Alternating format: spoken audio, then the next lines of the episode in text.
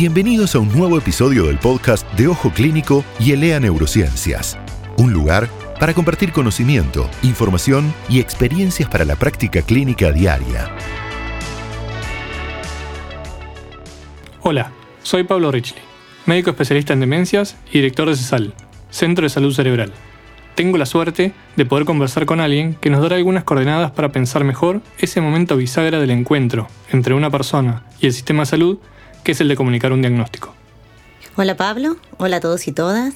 Soy Laura Belli, soy bioticista y doctora en filosofía. Gracias por invitarme a charlar sobre este tema tan importante. Los médicos damos diagnósticos todo el tiempo, aunque también obviamos darlos frecuentemente.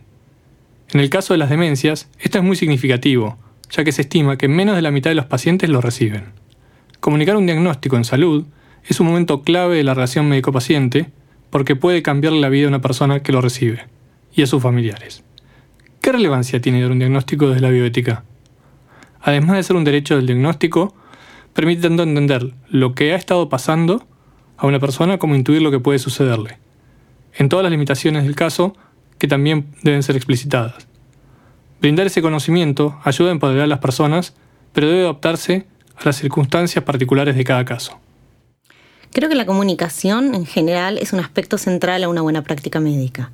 Y esto es especialmente importante en la comunicación de un diagnóstico, especialmente si se trata de dar malas noticias.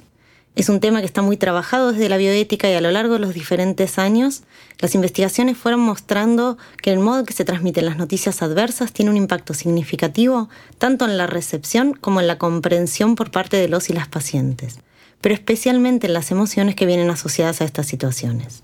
Además, no podemos perder de vista el hecho de que comunicar noticias difíciles es un componente común de la práctica clínica.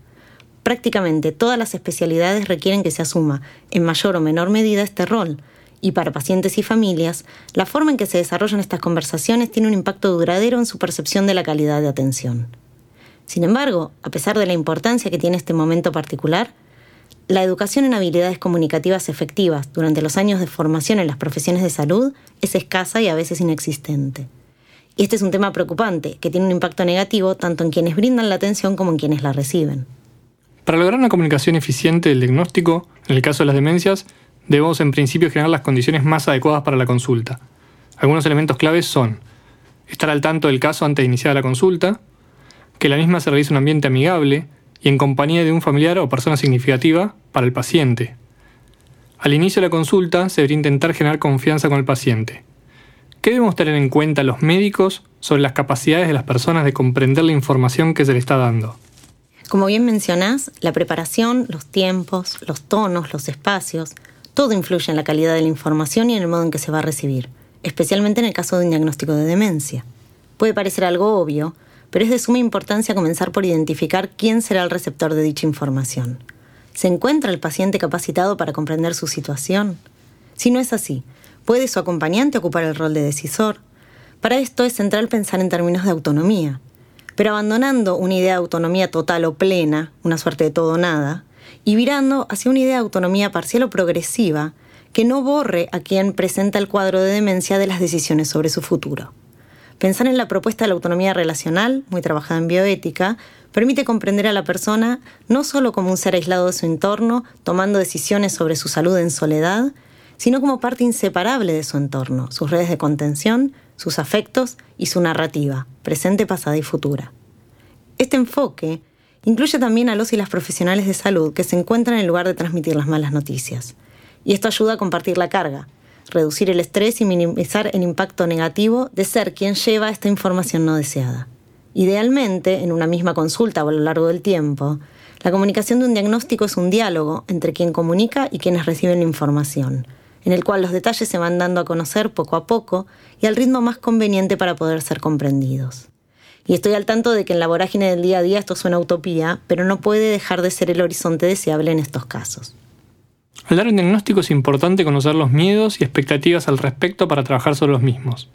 Más que dar un nombre, comunicar un diagnóstico es dar sentido a lo que sucede. Siendo franco respecto a las dudas e incertidumbres que acompañan a dicha explicación, ¿el paciente debe decir cuándo y a quiénes dar esa información? Diría que, salvo excepciones en las cuales el no revelar el diagnóstico ponga en riesgo inmediato a otras personas, y aún así yo tengo mis dudas acerca de esta que sea una razón válida, queda enteramente a decisión del paciente cuándo, cómo y a quiénes comunicar la noticia. Y él o la profesional debe acompañar y apoyar esta decisión. Incluso, y sé que puede ser difícil de escuchar, si no se está de acuerdo con dicha decisión porque lo que se pone en juego en este predicamento no es ni más ni menos que uno de los pilares fundamentales de la medicina, la confianza. Sin confianza, la relación profesional-paciente, que por el tipo de atención que se brinda hoy en día se piensa más como una relación que incluye profesionales, pacientes, familias, sistema de salud, instituciones, etc., se rompe. Y si se rompe, no hay tratamiento que progrese, no hay posibilidad de brindar ni de recibir una buena atención en salud. Pero, y esto debe quedar claro, de ningún modo el aceptar esta decisión implica que no se deba volver a hablar del tema, ni que él o la profesional deban callar. Se puede expresar preocupación, indagar en los motivos que llegan a dicha decisión, brindar información adicional si es necesaria, despejar dudas y quizás hasta calmar miedos. Estas situaciones son nuevas y atemorizantes para todas las personas que las atraviesan y cada una de ellas responde de la manera que puede. La empatía es fundamental en estos casos en contra de todo lo que se dice sobre la distancia profesional, que es una de las cuestiones más problemáticas cuando trabajamos temas de comunicación. Y no hay que temer a las emociones. Puede ser que aquellas decisiones que nos puedan parecer desacertadas respondan al enojo, a la tristeza, a la desesperación, al deseo de que nada cambie, y contarlo lo puede hacer real. Darle lugar a estos estados de ánimo, absolutamente esperables y lógicos frente a un diagnóstico de demencia, puede ayudar a que los y las pacientes los atraviesen de la mejor manera. Comunicar el diagnóstico puede parecer el final de un proceso, pero también es el comienzo de otra etapa. Por eso es vital evaluar el impacto de este. Procesarlo suele tomar tiempo y es por ello que a veces se requiere un seguimiento o al menos dejar un canal de comunicación en el caso de que se lo requiriese. La contención no finaliza al cerrar la puerta, sino que se construye sabiendo que puede volver a abrirse. El diagnóstico lleva inevitablemente a discutir sobre los cambios que éste produce en el proyecto de vida de la persona ya que limita el universo de alternativas en función de su pronóstico. Decidir qué se hará al respecto genera ansiedad e incertidumbre, y uno puede acompañar en ese camino tanto para definir qué abordaje terapéutico se elegirá, como para planificar temas relacionados con la cotidianidad. El diagnóstico cambia la vida de la persona, pero también nuestra relación con ella. Un nuevo camino para recorrer juntos. ¿Cuál es el alcance de las decisiones de una persona que en el presente tiene juicio suficiente para tomarlas sobre su yo futuro cuando este juicio se deteriore? Es una pregunta fundamental y una pregunta que, debido al aumento de la expectativa de vida a nivel mundial, creo que vamos a hacernos cada vez más. Y también es una pregunta puramente filosófica, ya que se dirige al corazón del problema de la identidad personal. Indaga acerca de quiénes somos, si acaso dejamos de ser nosotros o nosotras en algún momento y cuándo podemos decir que es así. Y también nos obliga a posicionarnos en torno del valor que le damos a nuestras propias decisiones. ¿Tienen más peso las decisiones sobre tratamientos que la persona tomó cuando aún era capaz de hacerlo? ¿Decisiones que se realizaron sobre suposiciones acerca de lo que podría suceder? ¿O acaso se debe trasladar esta responsabilidad a alguien más? Y de así serlo, ¿a quién? Nuestra ley toma en consideración este tema al expedirse sobre la validez de lo que llamamos directivas anticipadas en salud, que también son llamadas testamentos vitales, documentos que contienen instrucciones prospectivas que se pueden pensar como una suerte de consentimientos futuros, para asegurar una atención sanitaria acorde a los intereses de la persona que las redacta. Y tienen la particularidad de entrar en vigencia recién en el momento en que dicha persona ya no se encuentra posibilitada de manifestar su voluntad. Sin embargo, a pesar de su atractivo, especialmente para sociedades como la nuestra, en las cuales la autonomía de decisión es un valor central, estos documentos presentan varios problemas comenzaron a utilizarse en el mundo a mediados de la década del 70 y fueron pensados para garantizar el respeto hacia los deseos de los y las pacientes en relación con tratamientos futuros. Sin embargo, como muestra la literatura, su cumplimiento no es en todos los casos garantizado, y esto se debe a múltiples factores.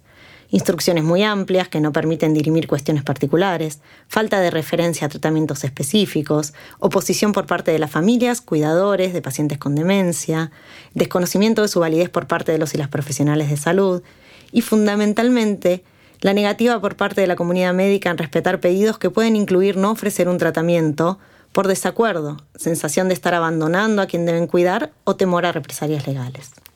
Esto, por supuesto, no invalida su pertinencia o utilidad, pero nos obliga a repensar varias cuestiones. La forma en que toman actualmente estas herramientas, la necesidad de incluir en la decisión a quienes serán cuidadores, cuidadoras de la persona ya no autoválida, los temores de la comunidad profesional y en última instancia hasta el etos mismo de la medicina.